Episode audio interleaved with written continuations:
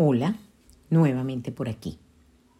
Reflexionemos un poco sobre la envidia, ese sentimiento que causa dolor y desdicha a quien lo siente. Bien dijo Napoleón Bonaparte, la envidia es una declaración de inferioridad.